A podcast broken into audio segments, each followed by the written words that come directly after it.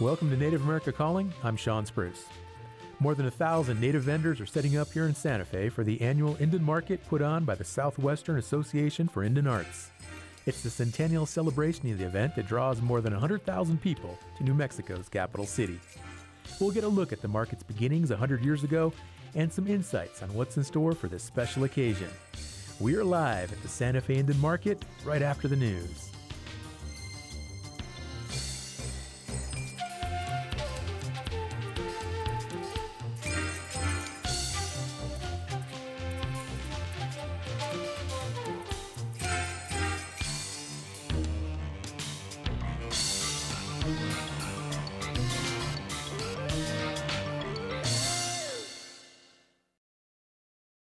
This is National Native News. I'm Antonia Gonzalez. A new poll shows strong support for establishing a permanent ban on uranium mining on a million acres surrounding Grand Canyon National Park.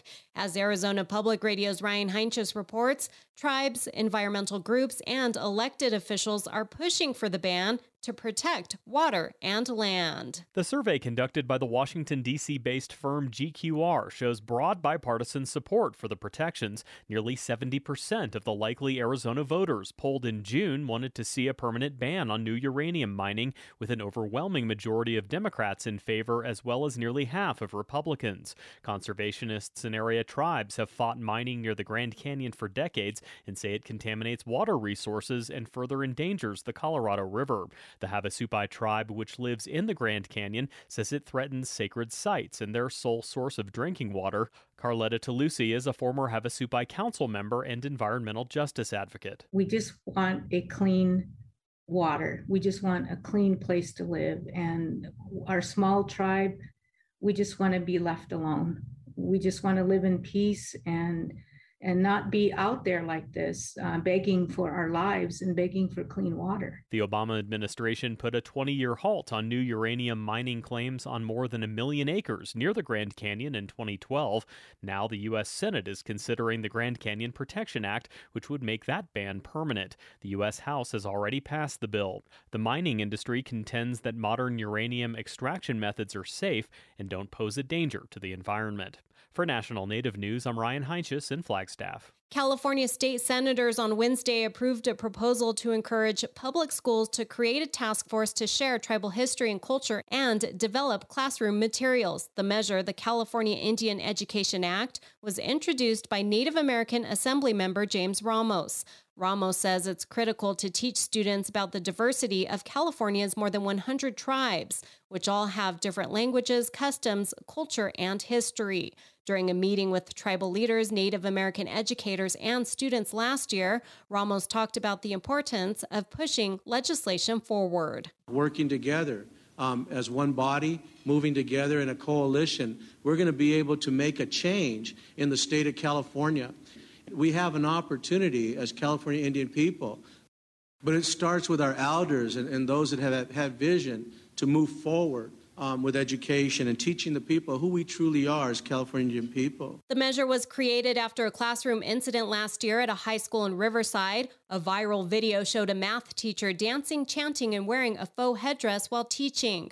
Ramos says tribal curriculum is needed to avoid more incidents like the one in Riverside. He stresses the importance for local educators to collaborate with tribes and materials that are created to be shared statewide.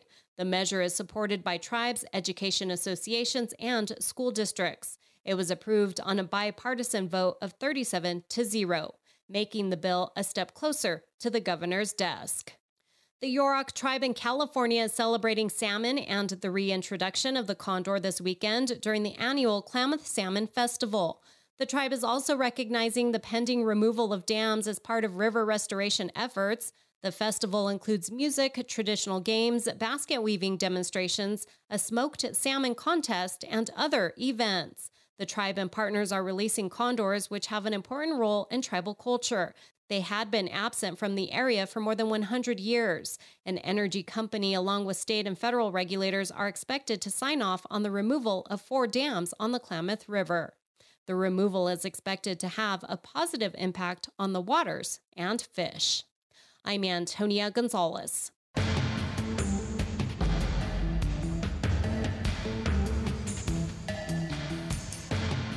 National Native News is produced by Koahnic Broadcast Corporation with funding by the Corporation for Public Broadcasting. Support by BNSF Railway, proudly supporting the nation's economy by moving the goods that feed, supply, and power communities across the country. More at bnsf.com slash tribal relations. Support by Sonosky Chambers Law, championing tribal sovereignty and Native American rights since 1976. From opioids litigation to treaty rights to tribal self governance. With offices in Washington, D.C., New Mexico, California, and Alaska. Sonosky Chambers Law.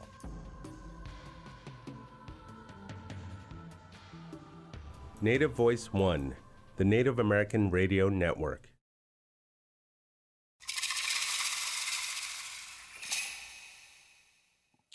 Live from the Santa Fe Indian Market, this is Native America Calling. I'm Shawn Spruce. We're live from the Santa Fe Indian Market. This is Native America Calling again. I'm Shawn Spruce. We're coming up on one of the largest Native American events in the world. The best in painting, jewelry, sculpture, glass, art, pottery, and baskets are all represented here in Santa Fe Indian Market over the next few days. In addition to that, is also home to influential shows representing Native film and fashion. To top it off, this is the 100th year for Indian Market a milestone we did not want to miss. We'll be broadcasting live from here today and tomorrow to give you a glimpse of some of the talent, culture, and history represented throughout the city. If you'd like to call in and let us know your thoughts on the 100th Santa Fe Indian Market, the number is 1 800 996 2848. That's 1 800 99 Native. It's a little bit overcast today, but the mood is bright. We're here in the Santa Fe Convention Center First up is Stephanie Poston, a person I know well, a good friend. She's the board chair for the Southwestern Association for Indian Arts. She's from the Pueblo of Sandia. Stephanie, welcome back to Native America Calling. Awesome. Thank you for having me. What a wonderful day. And I think we're in the Tesuque room and just acknowledging the Tesuque people as this is their original homeland. So just want to shout out to that. Certainly is. Yes, the Tesuque people just up the road here, just north of Santa Fe, about what, 10 minutes or so, not far at all. Right. Steph, 100 years, it's a centennial. Are you ready? What you just saying that sort of gave me the, the chills and the goosebumps a little bit. Um, we're as ready as we can be. I mean, the excitement's been building. And obviously, we've all gone through the COVID thing and had to skip a year of being in person.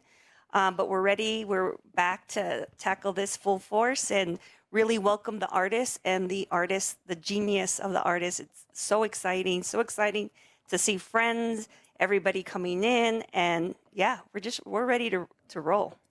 I can't get over how Indian Market has grown just since when I was a kid, and then even in the last 10, 15 years. There's so much going on, and we're going to talk about some of that today. Film festivals, there's all kinds of events, fashion shows. I mean, Steph, do you remember coming to Indian Market as a kid? Oh, absolutely. My family used to come. Um, I'm from the Pueblo of Sandia, and we do have some artists there. And my cousin, um, she was married into the Santo Domingo Pueblo, now known as Kewa, and her husband was a jeweler. And so we would come here quite often. And I didn't realize what I was in the middle of until I got older and I was just mind blown about where it's come from then.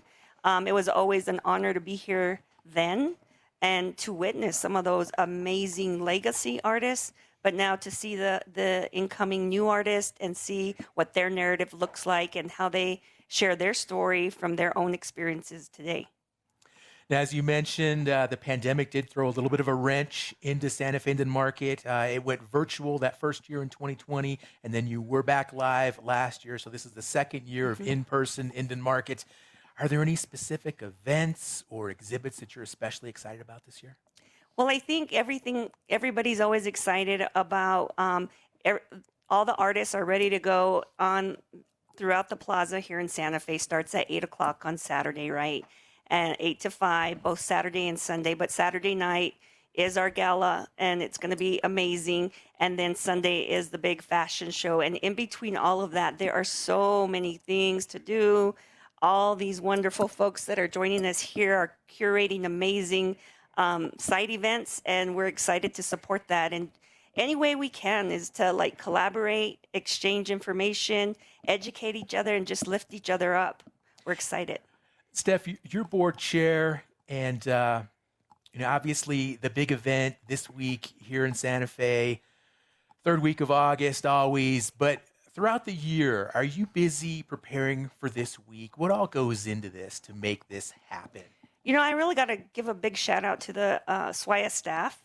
Um, the board, you know, we're meeting every month and more often if need be, but they're the ones boots on the ground, coordinating everything. It's one of the biggest events in the state of New Mexico. It draws the biggest tourist dollars, but it's the staff who's really on the boots on the ground, making sure everything's clicking and ticking, and that's a lot of work. So everybody says you have one job to do, and that's India Market. Well, India Market is a big show to pull off. You know, we're going to be looking forward here to Winter Market and some other shows in between. So super excited. Um, but India Market is quite a big uh, lift. Thousands of people from all over the world travel here to Santa Fe, to Indian Market, to see the exhibits, to see the displays, to meet some of the artists in person, actors as well, models, designers, just kind of a who's who of Native America. It's just, again, astounding how much it's grown, how much it's evolved over the years. We're here in Santa Fe, New Mexico. Right now, we're talking with Stephanie Poston. She's the board chair for the Southwestern Association for Indian Arts. Stephanie, it's great that you're able to join us. I know you've got a really busy schedule, you've got a lot going on. Where are you headed to next? the next thing um, we're going to do is um, we're going to meet together as a board informally um, uh, here in a little bit and connect and see what else we might do and anything that we might need to fine tune. But um, um, uh, all of us have this whole big O schedule, and um, we all are here to meet other folks as well. So all all the board's agenda is pretty full. I'll bet. Well, Stephanie, thanks again. Really looking forward to this year's Indian Market. Let's go next to another guest we've got on the show today, Cindy Benitez. She's the program manager for the Native Cinema Showcase by the National Museum of the American Indian. Cindy, welcome back to NAC as well. Thank you for having me. Well, Native Cinema Showcase starting today here at Indian Market. Tell us more about it. Yeah, so it's been two years since uh, we've been away from Native Cinema Showcase. Um, we've had an incredible run online. Uh, we've you know reached wide wider international audiences um, but we've missed coming back to santa fe and being part of the community and talking to the indigenous filmmakers that are around here so we're very excited to be back and celebrating you know with SWAIA 100 years so you know we're excited to see what what happens this year and seeing new and upcoming filmmakers come and you know come and uh, visit us well, you gave me this placard here before yeah. we started the show, and it looks like uh, the first screening is going to be this evening at 7 p.m., yes. followed by a Q&A with the director. What are some of the big films, some of the big directors that are going to be here presented this week? Yeah, so this year we have, I have to say that the female indigenous filmmakers this year have been absolutely incredible. Um, a lot of the features that we have this year are directed by Indigenous women for the, and it's their first feature film.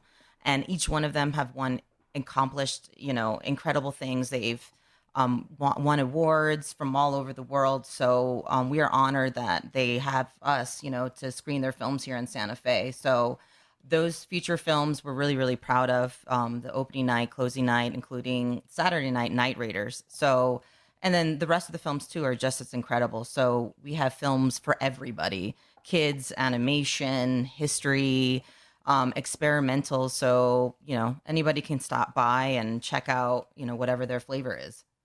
Now, is there a cost to attend any of these screenings? No, everything is free, um, but seating is a first come, first serve basis. So if you want to check out our screenings, you better come early. Now, is this one main theater? Or are there going to be different so our main venue is the New Mexico History Museum. And on Saturday night is where we'll be at the Rail Yard screening Encanto by Disney. Encanto by Disney. Uh-huh. Okay, I think my daughter might have to come to that one. Oh, please, yeah. She's a big fan for sure. So, Cindy, how long has film been a part of Indian Market? Uh, well, film Native Cinema Showcase has been around for 22 years. Um, it has evolved uh, substantially, which is really great. And um, we wanted to bring film here to Santa Fe because film is another art form, really, at the end of the day. It's a way for Native people to express their voice. And it's for a long time, they've not had that, you know, opportunity to do that, like speak about their people, their communities. And now we've seen this evolution, especially now with like seeing Rutherford Falls, Reservation Dogs, Prey. Like it's coming out of the woodworks, and young Native filmmakers um, now have the tools to do that. It's, not limited anymore. So it's really great to see film evolve, and especially the showcase that we have this year, and see these new and emerging filmmakers come in that I've never heard about you know, making these absolutely incredible films. So, you know, I'm looking forward to the next 22 years and seeing where it lands us.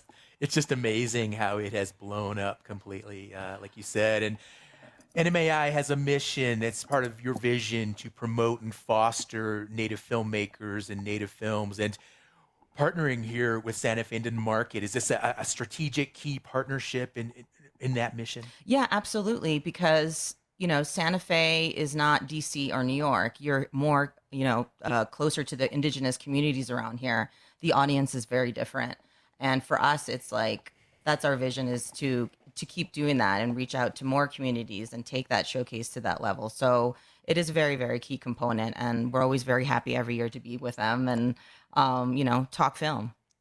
Now, are there other venues where you feature Native Cinema Showcase, or is it exclusive to Santa Fe Indian Market? Um, it's exclusive to Santa Fe Indian Market. Um, in the past, when we first started, it was at CCA when back in 2000. So, and it, then it was at the Cathedral Park under a tent. so, and then here we are, 2011 is when we went to the New Mexico History Museum and end up partnering with SWAIA. So we've been with them this entire time since 2011, which is great.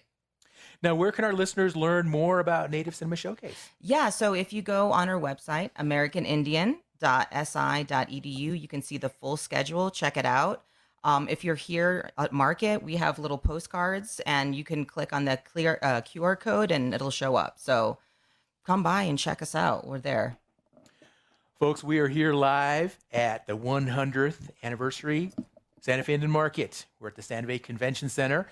And I've got guests on the show today. I've got a lot of guests on the show. We're speaking with Stephanie Poston. She's a SWAIA board chair. We've got Cindy Benitez. She's with the National Museum of the American Indian, Washington, D.C. They've got the Native Cinema Showcase coming up this week. We've got more guests. We've got a film director. We've got uh, another person here who's very involved. We've got a lot of events going on with IllumiNative. We've got a great show for you here, and we're really excited. We're going to take calls as well. So if you're listening, give us a call 1 800 99 Native. we got to go to break, but we will be right back.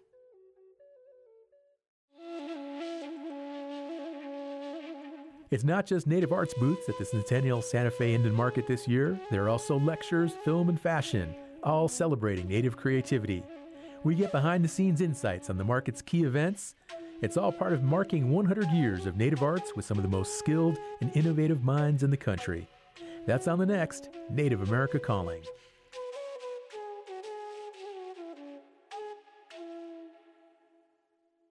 Support by the Institute of American Indian Arts, the birthplace of contemporary Indigenous American art, and the educational home for esteemed and innovative artists, writers, filmmakers, performers, and leaders, making history since 1962. Accredited by the Higher Learning Commission, IAIA offers undergraduate degrees, graduate degrees, and certificates. Info on IAIA's 60th and the IAIA Museum of Contemporary Native Arts 50th anniversaries at IAIA.edu.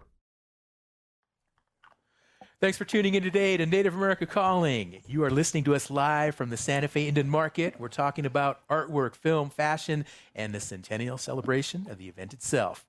If you've got a favorite memory of Indian Market, we'd love to hear it. Give us a call, 1 800 996 2848.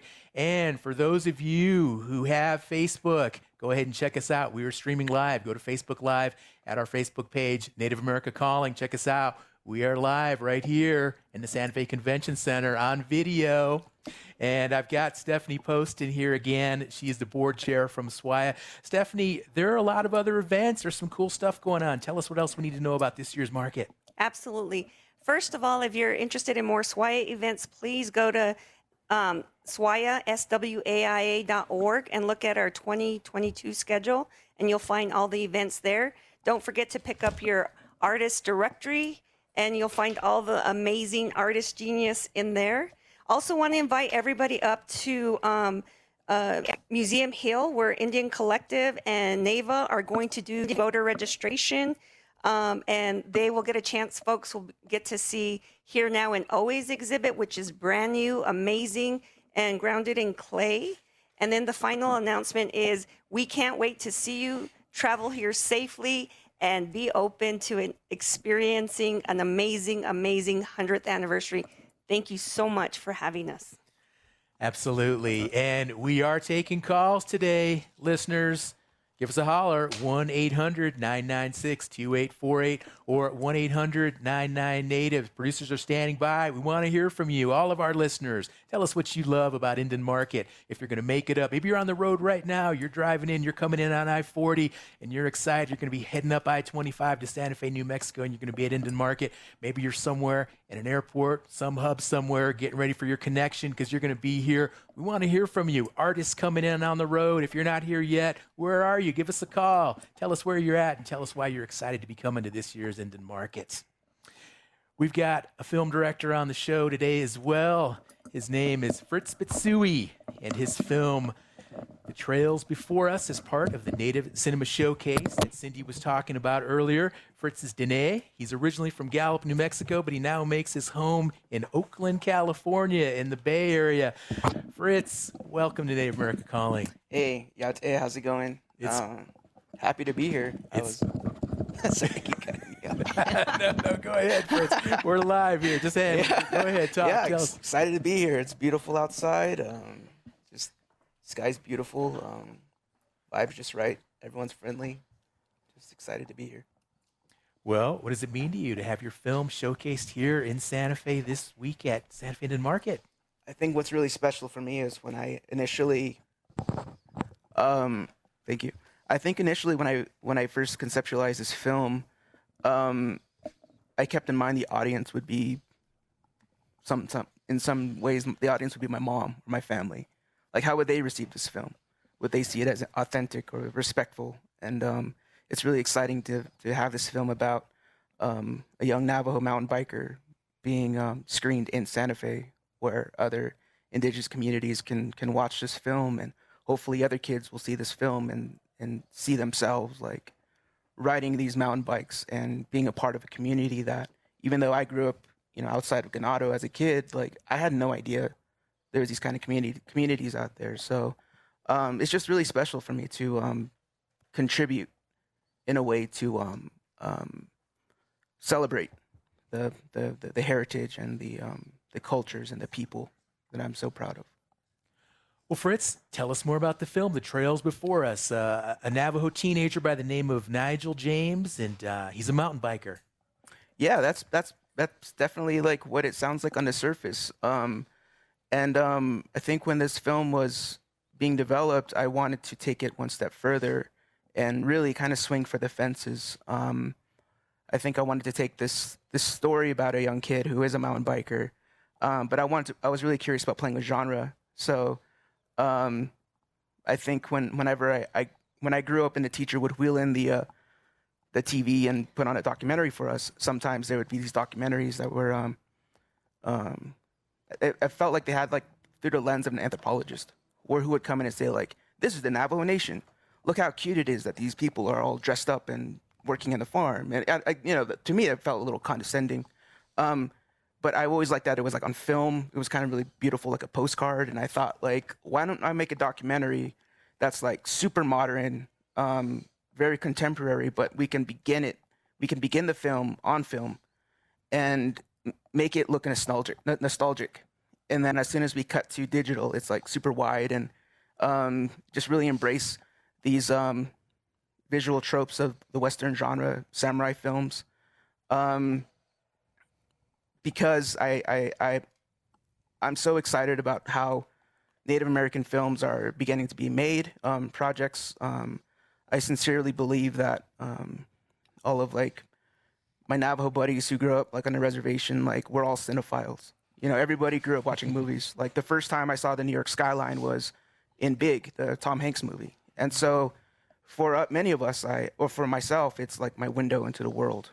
And so watching movies in um, Aztec Five and Gallup, and and just seeing how people get moved and they yell at the screen, and you know they're like uh, really loving the movie. I, I I've always um, appreciated how how much um, Native Americans have like celebrated cinema and have just loved movies, and um, hopefully I can make something that um, that they can all appreciate too the old Aztec Five in Gallup, New Mexico. yeah. Fritz, you're you're making me sentimental here. I remember the velvet seats and the, yeah. the, the buttery popcorn smell all over the place. Yeah, yeah, classic, classic. Line all the way around the outside. well, tell uh, our listeners the trails before us. When will it be screened this week? Oh yeah, so we're going to be um, showing tomorrow at 1 p.m. part of the uh, Future Focus block. Um, and uh, I'm just really excited for people to come out. I mean, we, we've had a very successful uh, festival run. We started off at Big Sky in um, Missoula, Montana. That's where we premiered. Um, since then, we've been lucky enough and uh, very fortunate to be. Um, uh, we, we also were showcased in um, South by Southwest this past year in Austin.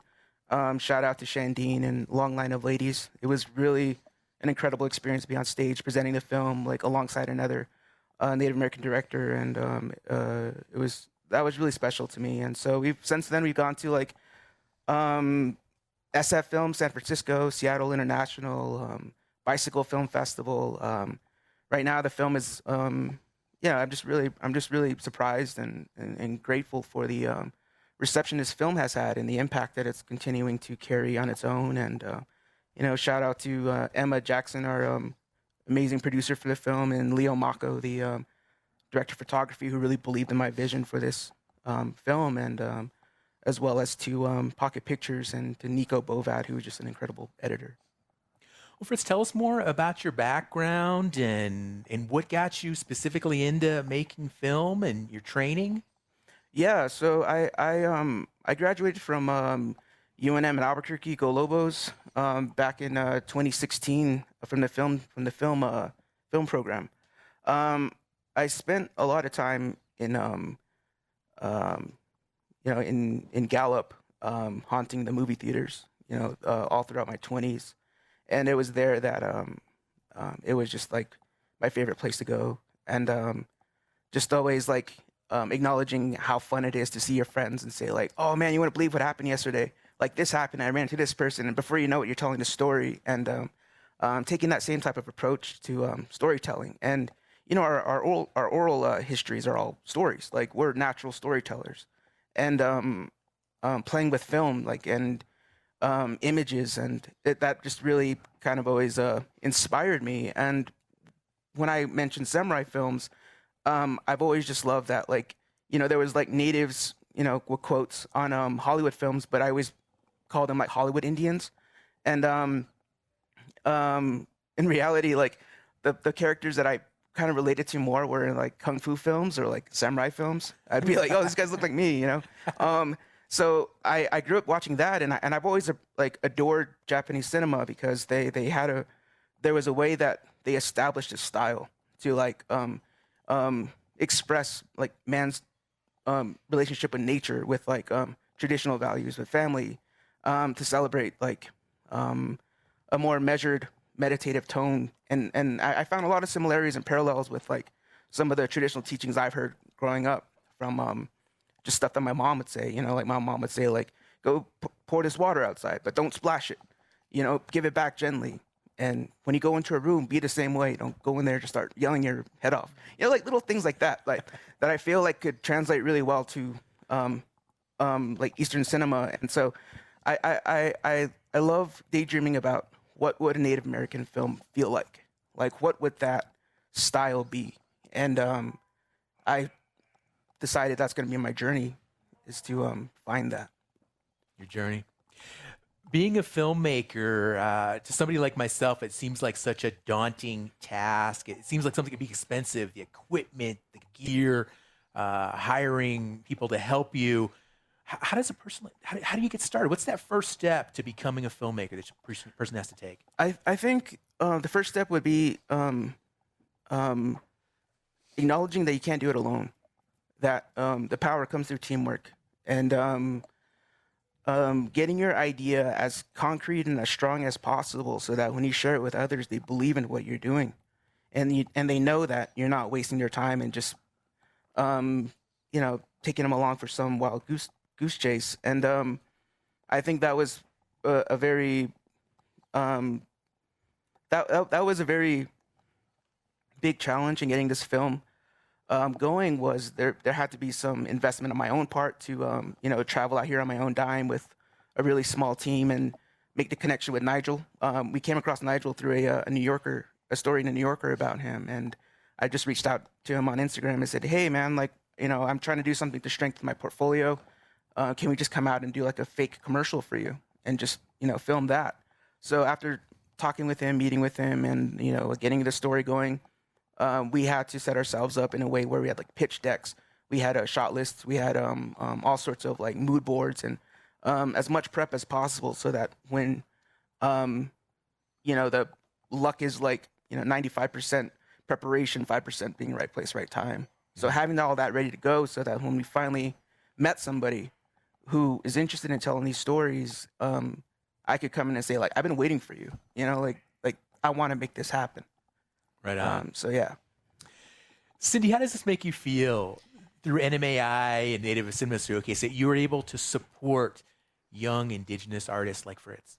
Oh well, it gives me the chills because I'm just oh, I'm so excited to like hear things like that. It's every year we always meet these incredible, you know, new filmmakers that come in like so much passion and you know, that's that's what's needed. It's like a new voice every year and like just seeing their progression like for example, you know, seeing somebody like Blackhorse Lowe who we showed his first feature film like 20 years ago and now to see him now like working on reservation dogs and big sky and seeing that evolution of you know these these young filmmakers and then seeing like where there are like 10 20 years from now. So to see that and like have you know fritz talk passionately about his first film is something that you know we missed while we were away during the pandemic is is like hearing that kind of you know excitement. You can't get over Zoom, you know? So, and you know, just to see the audience reaction too to the film, like that's like that's what you need. That's that's the whole thing of film is like just feeling, it's the feeling and the emotion. And that's what it is, what Native Cinema Showcase is, is we want we want that and that's what we're so happy to finally be back here and to see those friendly faces, to see those new faces and to be those to see those, you know, filmmakers like Fritz and to talk about their film. So I'm just, I don't know. I'm just like, I'm still getting chills just hearing from him. and, and, with more and more people watching movies, getting their content through streaming, uh, and you hear stories about, oh, you know, movie theaters, they're, they're going the way of the dinosaur. We're not going to be watching movies. But um, theaters are still very much alive. Absolutely. It's, again, it's one of those things that you can't, yes, you can, you know, watch those films online, but you're not getting the same experience sitting next to somebody experience for the first time watching that film. It's it's a totally different you know uh, thing, and I think that you know to say that theaters are a thing of the past is no. It it you know at first the moment that the pandemic you know it got lifted, people were like running to the theater to see it. You know, so it's it's just one of those things that's like you need a theater to be there to actually experience what the film is, and you know I hope it continues that way and that we're not, you know, stuck again for two years. So, you know, but I, I do believe that it is important to also have a online presence as well, um, both both on and off. So, you know, we hope that Native Cinema Showcase can continue that too. We're here at the 100 Santa Fe Indian Market. We're broadcasting live from the Santa Fe Convention Center. If you've got a question, if you've got a comment, give us a call 1 800 99 Native. Fritz, do you remember the very first time you came to Indian Market? Uh, yeah, I believe it was um, 2015. I came with um, um, then my girlfriend. Now she's my wife, um, Yuli. Um, she was visiting from um, out of out of country, and I wanted to take her somewhere um, outside of Albuquerque. And I thought, let's go, let's go hop on the rail runner and go check out the Indian market. And you know, being from from Gallup, you know, like there's there's already a really strong um, um, community of people who bring their arts and and you know whether through ceremonial or through the Saturday um, outdoor markets. Um, it's always just fun to just walk around and meet people and and see them that they're so proud to present what they work so hard to do and um, to be um, be able to share their wares in, in a place that um, people can appreciate the va- its value and and and have these conversations and and learn more about you know what it is they're wearing, and uh, so it's it's really special. Fritz, you travel, you go to other film festivals, you go to other art shows. What is it about Santa Fe Indian Market that makes it so special? Hmm. I think there's it's like the little things. I believe I I, I just love these little pockets of green, um, of like trees and, and and and greenery. You know, like when I tell folks that I'm from New Mexico, a lot of times they always say like, "Oh man, isn't that so hot?" Like, no, it's like that's like Arizona. Like if you go to New Mexico, it's super green. You know, it's it's very beautiful. And uh, it wasn't until I moved from here that I realized um, how special the skies are. People used to say it all the time, and I'd be like, "Oh yeah, that's just that's just a thing that people say." But um, you know, you, when you live close to the to the coast, uh, you know, the clouds always hang low, or it's very kind of hazy. But out here, like clouds get an opportunity to like just drift so high, and you and you just feel that um, space. And um, you know, the, the the smells of uh, breakfast burritos, and um, like just it's just it, it, it's it's beautiful. I love it. That's the funny thing. A lot of people that have never been to New Mexico, they think we're like in the tropics here, right? They don't say, hey, it, yeah. it freezes here, it yeah. snows, it gets really cold sometimes. We got nailed with rain yesterday afternoon. It looks like we might get hit again. So, yeah, this isn't Florida, folks. This is New Mexico. This is the Southwest.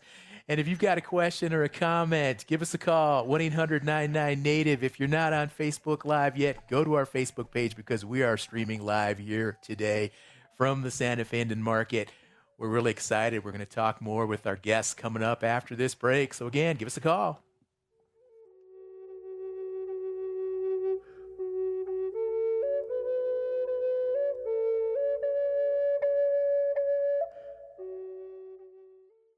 With over 40,000 organizations trying to help military veterans, it can be hard to find the right information. That's why AARP brings together valuable resources to help navigate veterans' options, including no charge veteran employment and fraud prevention resources, caregiving tools, and access to discounts. AARP is on a mission to support veterans. More at aarp.org/veterans. AARP supports this program. Thanks for tuning in. You are listening to Native America Calling live from the Santa Fe Indian Market. I'm your host, Shawn Spruce. We're hearing about the legacy of the market here in New Mexico's capital city. There's lots going on, and we're getting a glimpse of that today. We've got another guest on our show right now, Leah Salgado. She is the Chief Impact Officer at IllumiNative. She's Pascua Yaqui. Leah, welcome to the show. Appreciate you being patient. Thanks for having me. It's pleasure to be here. Absolutely. And IllumiNative, a very high profile native led organization, lots of fun, interesting projects, very impactful. And you've got a lot going on here this year at Santa Fe Indian Market. Tell us about it. Yeah, this is the first year that we're hosting an event at um, Indian Market. Uh, we are hosting Indigenous Futures Envisioning the Next 100 Years. It's a two day event um, on Saturday and Sunday at La Fonda. Um, we're going to have panels, we're going to have guest speakers. Um, we're going to have pop up shops. Um, we have some high profile folks that are going to come in. We have a space with 20 different artists that are going to be featured that's been curated by the incredible and wonderful Cara Romero. Um, we are going to be screening in partnership with the Sundance Indigenous Program, Shaandiin Tome's Long Line of Ladies, which, if you haven't seen, is an incredibly beautiful film. Um, I'm going to have a panel with her and Zahn McClarnon and Adam Piron on Sunday. So it's going to be a time where we get to, you know, really just be in good community and have conversations about what the next 100 years looks like. Um, we know that artists and creatives, filmmakers, right, really are at the forefront of really helping us imagine what the future is going to look like um, and how we're in good community together about what that's going to look like. So on Saturday, we're going to have Sierra Teller Ornelas, Janice Schmieding, uh, Tazbah Chavez, Bobby Wilson, who are on Reservation Dogs and Rutherford Falls, going to be in there for a panel. We're going to have uh, talk, you know, um, about women in leadership. Um, we are going to have Amber Midthunder and Jhane Myers from Prey going to come in and talk about representation in that film on Saturday. Um, Sunday, we're going to talk about Native people in film, and so um, that's where you know Zahn and Shaandiin are going to talk a bit. But um, the artists really that are going to be in that space are incredible. We have Rose Simpson, uh, Geo Neptune, River Garza, a lot of folks who aren't don't have booths at SWAIA but are going to be within our space. Um, it's really going to be a wonderful time to be in community. So we're so excited to be able to be here. Leah, this sounds like a who's who list of uh, hot native celebrities, big names. Uh, how did you manage to bring in all these these A-list native actors and performers? Well, we have immense gratitude, and you know, um, have a lot of love for the folks that we're in community with. But I think it really speaks to how much folks want to be in conversation about what the next 100 years looks like, right? And I think um, a lot of the artists that came into the space that was curated by Cara, right, came in because they wanted to be able to talk about and be in conversation about the next 100 years. So I think Cara's created some brand new works that are going to premiere in this space, really around this idea of indigenous futurisms. Um, because I think when we talk about some of the most pressing issues that are coming up, you know, for indigenous communities, whether it's climate change, whether it's voter engagement, right, um, whether it's representation, right? Um, I think when we, you know, sit today and think about everything that's happening, right? Um, sometimes we can feel a little bit overwhelmed, but I think when we look to our creatives, right, our filmmakers, the folks that um, are looking forward, they're the ones that are creating a space that's full of hope um, in the future. And so I think when we think about the future and when we think about Indigenous futures, right, I think folks are willing to, to think about what does that look like if Indigenous people lead, right, or in um, situations in which you know we are putting forward our future our, our vision for the future. You know what does that look like? And so i think folks really respond to you know and think about that.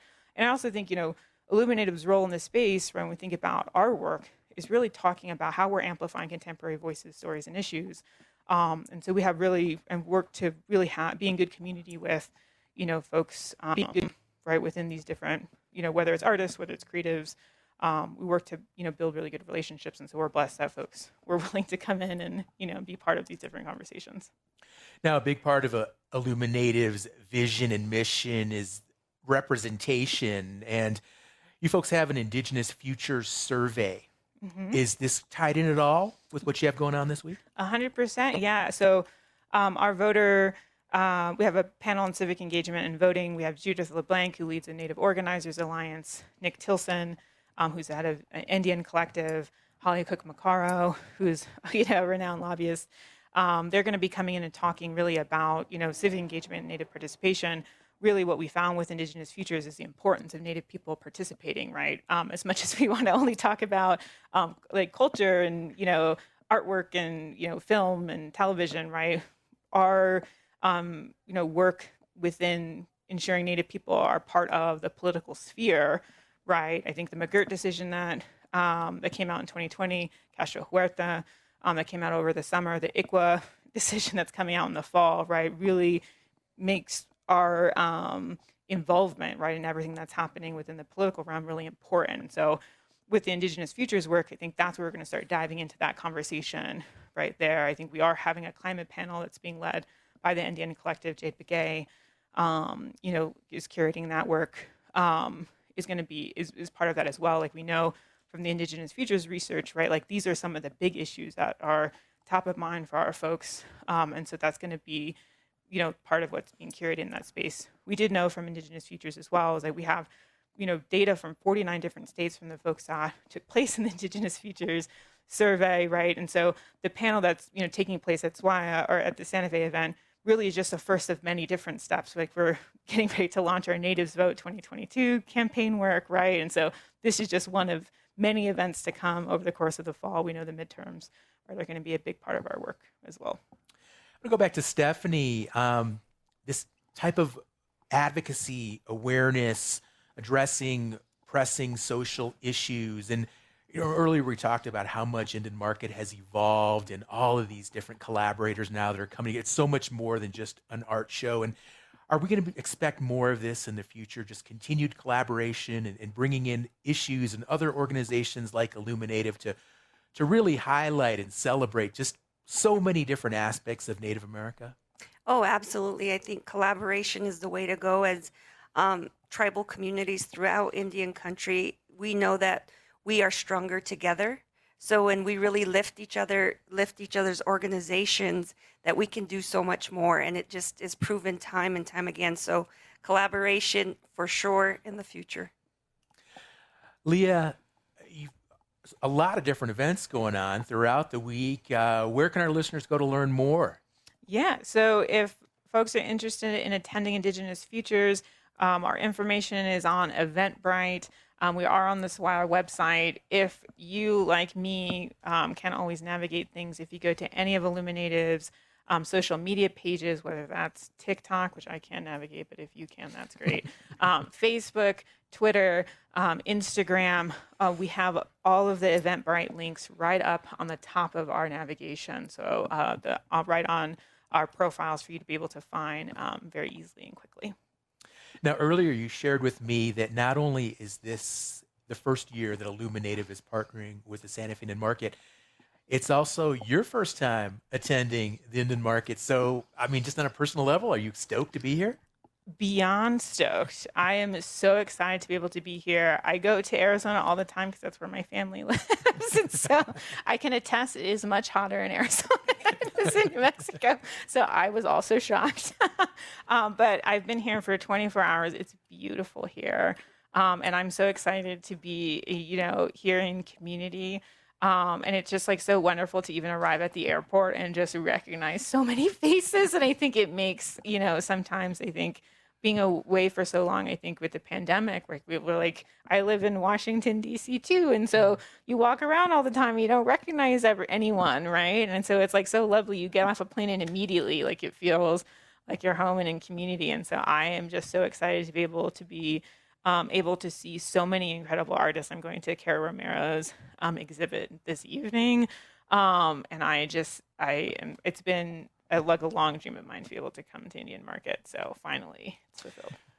And one thing we haven't talked about also is a lot of great food at the um, Santa Fe Market. So you excited to sample some of the local dishes? Yes. Well, growing up, my mom always made her tamales with New Mexican chilies. and so that was a request that I got for me to somehow ship an entire box directly to her. So I'm on a mission um, for mom for that. But I've already been able to have a couple different dishes, and the food is amazing. Um, and so, yes, that is the, that's a big thing. And Steph, I want to ask you: Are, are there local food vendors at, at Santa Fe Market? There are long-standing vendors that are here, so please support them. And obviously, there's a lot of great um, eateries here in Santa Fe, and um, also at some of the surrounding gaming operations. There's some great ven- uh, food venues there, so lots of options. And you know, always the usual question here in New Mexico: red or green or Christmas. So uh, usually I'm the green, and but most people like Christmas. Take both.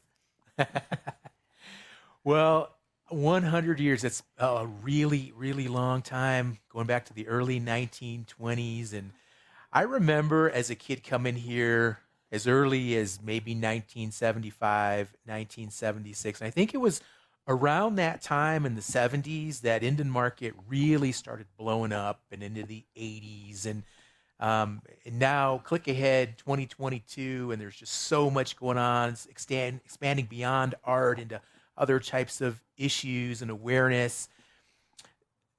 Stephanie, I mean, looking back, and we talked about you know you growing up and being a part of market from the time you were a young person. Could you have imagined that that market would grow into what it is today?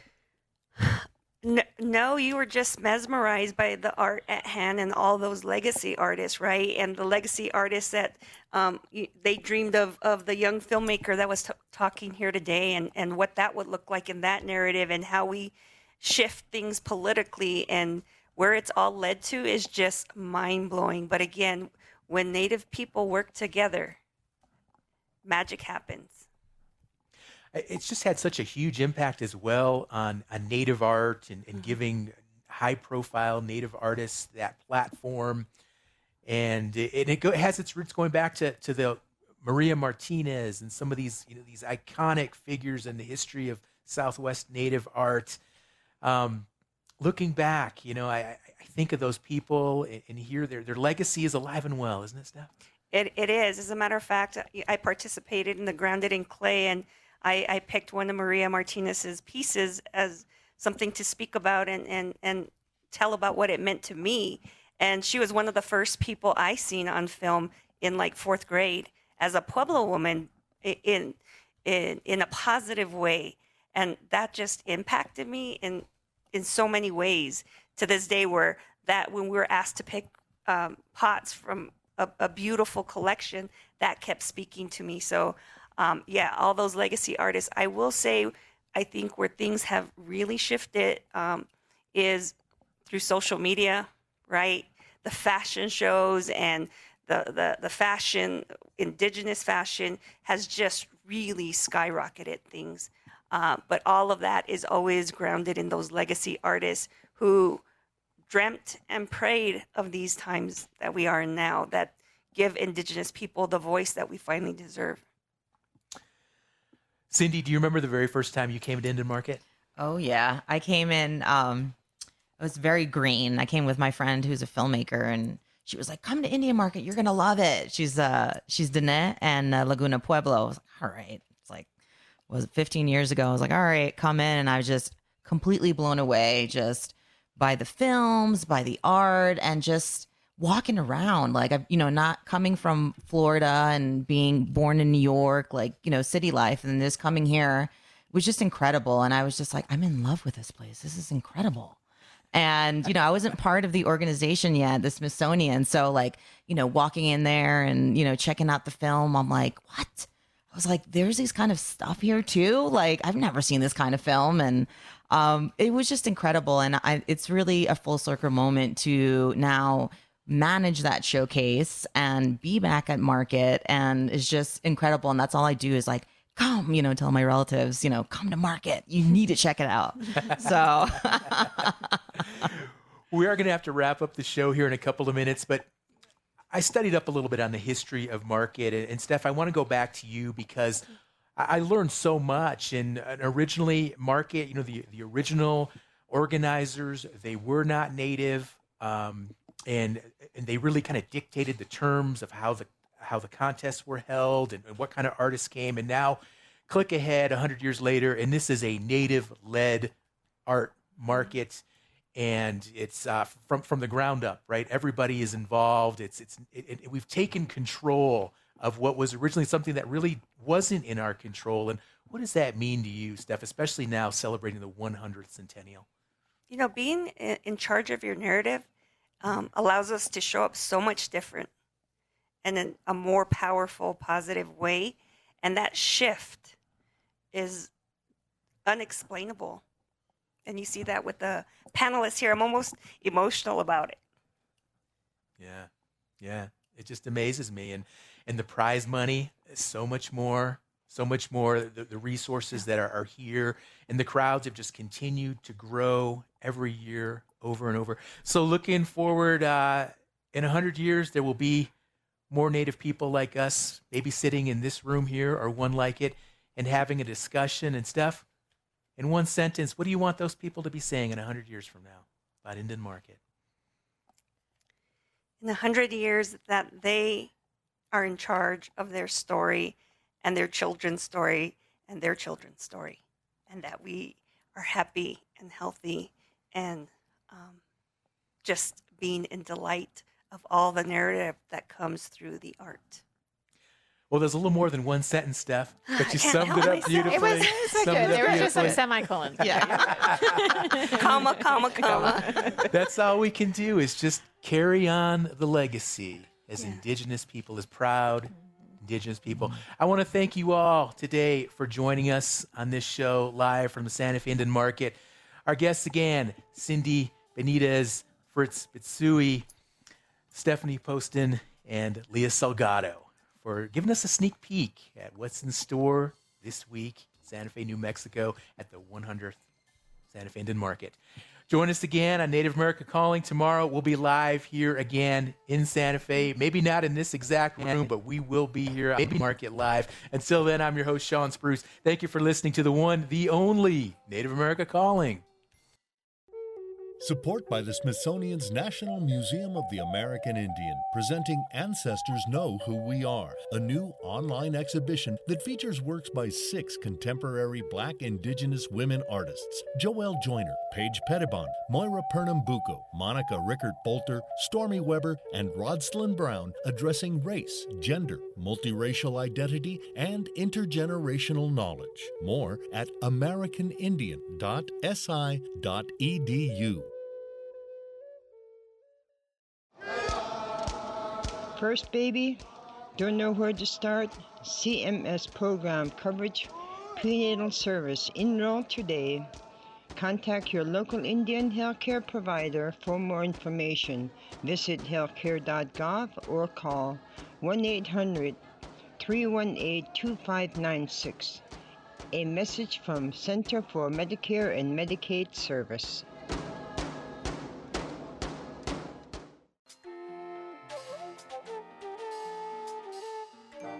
Native America Calling is produced in the Annenberg National Native Voice Studios in Albuquerque, New Mexico by Koahnic Broadcast Corporation, a native nonprofit media organization. Funding is provided by the Corporation for Public Broadcasting with support from the Public Radio Satellite Service. Music is by Brent Michael Davids.